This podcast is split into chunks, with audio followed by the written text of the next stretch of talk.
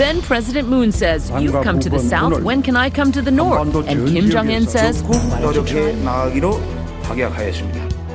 ah, I went back into the north. Look at that. Almost as if they're erasing the line. But they have some very difficult issues to discuss. NK Now, we get you the latest coming out of Pyongyang, and uh, please be joined once again from NK News Seoul correspondent Kim Jeongmin. Hello. Good morning, Henry. Good morning, Jeongmin. So uh, we're going to start off first with what's going on in the U.S. We have a new president-elect. Uh, his uh, administration to take power in January next year. A lot of eyes on what his cabinet picks will be, particularly his national security team. And so he has chosen his top foreign policy aides. Uh, give us an assessment of who the picks are and I guess overall how this affects things. I think the Secretary of Defense, although um, there were many reports, they did not officially uh, announce yet. But Yeah. for now, they uh, Biden chose Antony Blinken and Jake Sullivan as uh, Secretary of State and National Security Advisor. Uh, these two both worked in foreign policy under the Obama administration as uh, Blinken as Deputy National Secretary Advisor and Sullivan as Biden's National Security Advisor as well. And here the big question is, uh, of course, to what extent these officials will push for a return to Obama era policy of strategic patience. Um, both of them have said that they will call for stronger sanctions implementation um, compared to under Trump administration, and both have criticized the president's lack of preparedness for for his meetings with North Korean leader Kim Jong Un. But I think we should note that they have also both hinted that Trump deserves at least some credit for his unorthodox summitry with Kim Jong Un. For example, Blinken, ahead of the 2019 Hanoi summit, told CBS News that he saw some merit in President Trump, quote unquote, throwing the deck of cards up in the air and seeing what came from it because the policy um, that past administration have pursued over the last decades, which technically includes the Obama administration, has not worked.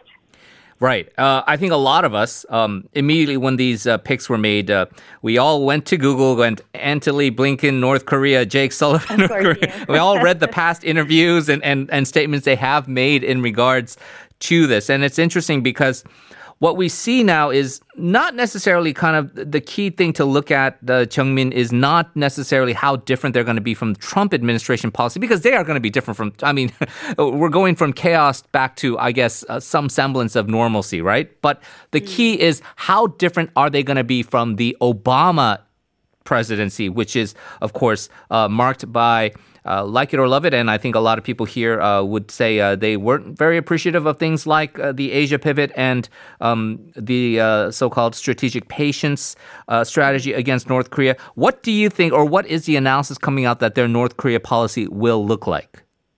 So I think for now, because they did not make any official statement about North Korea after being nominated, I think the only thing we can do is to look back, right? And I know, including myself, all of us, like you said, Googled Antony Blinken, and they would have seen the column about the Iran deal as well, right? Uh, so our NK Pro analyst, James Fretwell, aggregated their previous remarks, and it hints that there could be fewer or zero summits. Um, they will probably continue to pursue strategic diplomacy similar to Obama administration, uh, which refers to working with allies more to pressure on other nations, and including China, into sanctions enforcement. But key nuance difference between Obama and Biden's strategy seems to be that Biden and his foreign policy aides have acknowledged somewhat that Trump Kim meetings were beneficial. So things have changed after Yeah. 2018. Um, so it seems negotiations will still go on, but it could be different. Um, could be aiming at arms control, similar to the Iran deal, like aiming for initially arms control first, like freezing nuclear development before sanctions relief. Actually, Trump was going for something even more drastic, right? He was going for full denuclearization and then sanctions relief, like At least Pompeo was going for that. I don't know if Trump Oh, personally, yeah. right? Yeah. Right. Yeah. I, I'm, according to Woodward book. I Yeah, mean. yeah. Like that's that's why they said no to Yongbyon, according to Woodward. Meanwhile, um, well, North Korea is staying silent right now, and experts observe that Pyongyang's diplomacy and state media messaging strategy became more sophisticated and careful.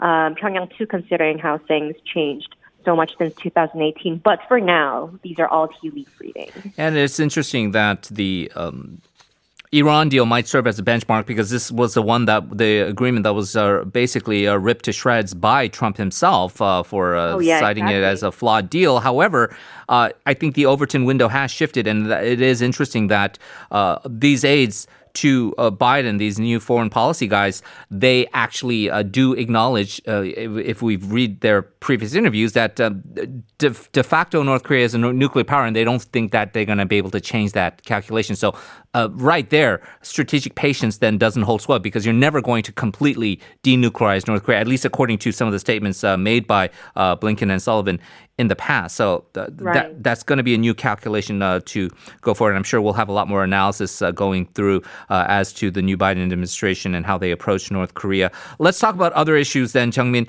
Um, some new North Korea-China trade data is out. What are the top line findings? Well, we all know that the trade between North Korea and China was once booming, but it crashed to a mere 13 items that crossed over the border in October, the total value of only uh, around $1.6 million in imports and exports. And of that, only four items were exported to the exported to North Korea: electricity and textiles. Um, textiles likely destined for re-export as clothes as well. Important here is that there were no food or medicine imports, and mm. the newly released trade da- data is, I think, a sign of how tightly North Korea has blocked off its borders since August. And um, exports in particular are in rapid freefall, with October's exports dropping 99% in value from the previous month. All right, very interesting. Now, this ongoing trade crash, what would be the implications uh, for regular North Koreans? like I mentioned, uh, no food. North Korea is facing a serious food shortage right now, mm. um, like everybody knows, and part of it is actually a self-inflicted problem as well, which is trade. Um, in response to pandemic, they um, enacted two border trade shutdowns. First for four months in January, and an ongoing one that began in August. And these two periods have hit the economy really hard, but it's the second shutdown that really cut the economy, uh, cut the country's food supply, uh, with shortages even reaching Pyongyang, we hear, the privileged population. And it, it shows in the trade data, food imports have almost evaporated since August, according to customs data in China and Russia. And the two countries that make up they the, the two countries make up almost all of North Korea's official trade.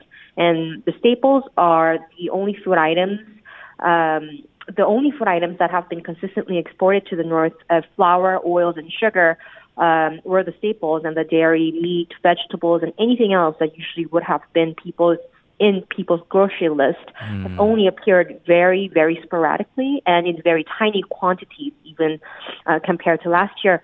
And this includes elite treats as well, like decaf coffee, um, which is just very, very sporadically appearing. Yeah, it really goes to again highlight how, how privileged a lot of us are here in South Korea. If you just look at the numbers right. and, and, just what's available in North Korea for, for the average citizen. Um, let, let's talk about then another major pressing concern for North Korea, and that is the uh, COVID 19 pandemic. Uh, a bunch of politicians and industry leaders now uh, talking about how to get some aid, uh, including medicine and vaccines, right? Mm-hmm.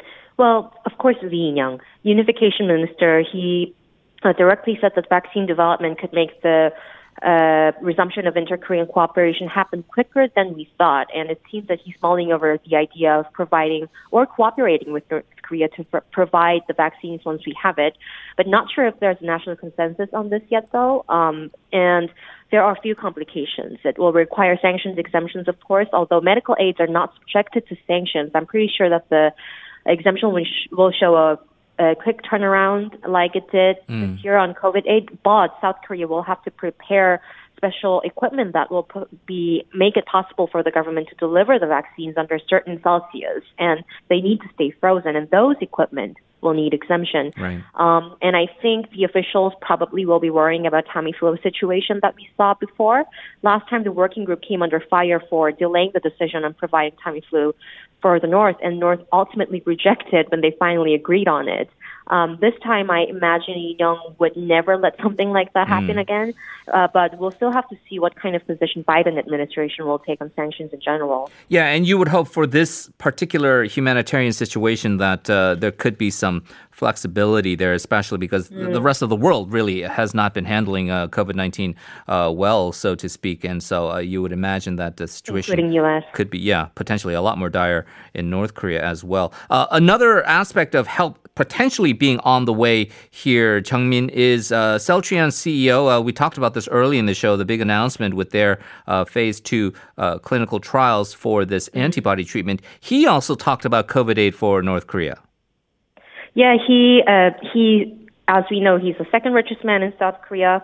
Um, he he said he's open to visiting North Korea to provide COVID nineteen antibody treatments to North Korea. In a recent interview with Hankyoreh, he said that he will work closely with the government to provide the uh, related medical support to North Korea for free, as long as South Korea is first free of virus and deems donating the aid as in its national interest. His comments come um, with the announcement, like you said, that Celltrion will request the approval of MFDS for its COVID 19 treatment.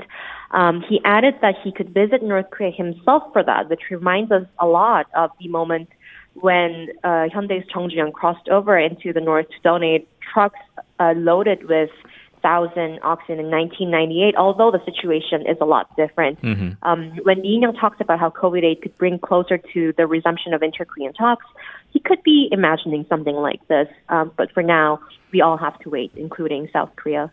We do, and we also have to know it's a very sensitive topic here, and uh, the government is going to be careful because just even let's say sending masks over, we we heard about how certain pockets in the uh, population here were in an uproar because uh, the idea is we got to take care of ourselves first, and so uh, if it is even deemed slightly that uh, there is some sacrifice on uh, the supply given to South Koreans uh, at the expense of giving it to to North Korea, uh, I, I think that is sort of a line that they do not necessarily uh, want to get onto the wrong side on. So it's, it's going to be interesting to see how all of this develops because again, uh, this pandemic has been so unpredictable so far, but uh, it's been something that we're all struggling uh, from, and we can imagine North Korea is as well. All right, Jeongmin, as always, thank you very much for uh, joining us here, and we appreciate the reporting. We'll talk to you again soon.